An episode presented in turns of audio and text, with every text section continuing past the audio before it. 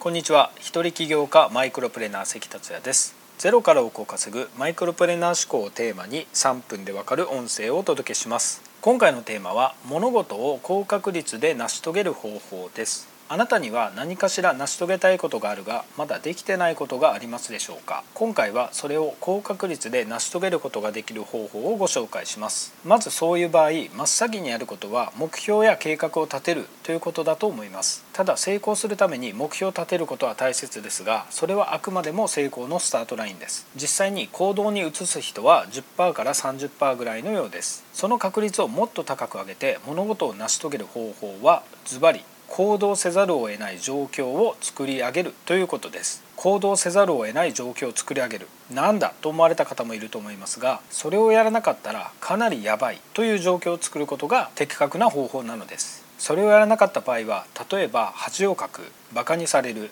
ショックを受ける友人をなくす彼女に振られる大損をする無一文になる離婚になるなどの状況を作るのです。これは最後の方になるにつれちょっとひどいですけれどもかなりやばいという状況を作ることです。僕の実例で恐縮ですがお話ししますと2012年から僕はセミナーを始めました。しかし本当はそれより1年以上前からセミナーをやろうと決めてたんですよね。なかなか行動できなかったのは30代のうちの7年は人間不信から引きこもりになってたんですね。一歩も外に出ずにインターネットで稼ぐことができたので人とのコミュニケーションがかなり苦手になってたんです。これではいけないと思い始めていたんですけれども自分を変えるまでの勇気がなかなかなかったんですよね。ようやく2012年になって殻を破るために一人海外旅行に行ったり積極的に外に出るようにしました。そしてその年の5月に今度こそセミナーをやると決めたんです。しかしやれてなかった過去の自分もいたのでそこで僕は何をやったかというと会場を予約しました。その時セミナーの内容はというとまだ全く決めてない状態でした。会場を予約してからざっくりとセミナーの内容を決めて募集ページを作って募集を開始したんです。セミナーのレジュメなどを作ったのは募集を開始してからなんですね。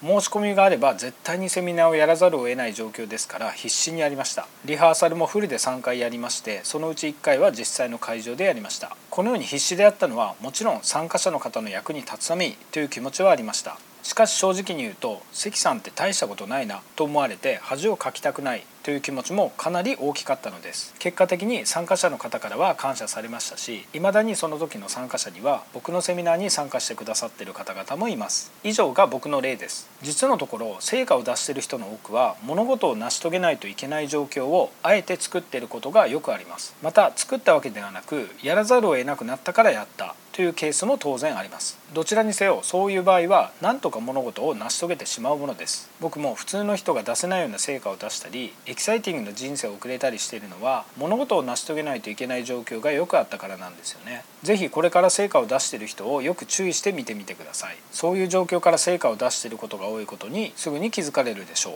そしてあなたも真似をしてみられることをお勧めします。物事を高確率で成し遂げることができるでしょう。それでは今回は以上です。最後までお聴きいただきありがとうございました。この音声を気に入っていただけましたらシェアなどしていただけると嬉しいです。それではまた明日。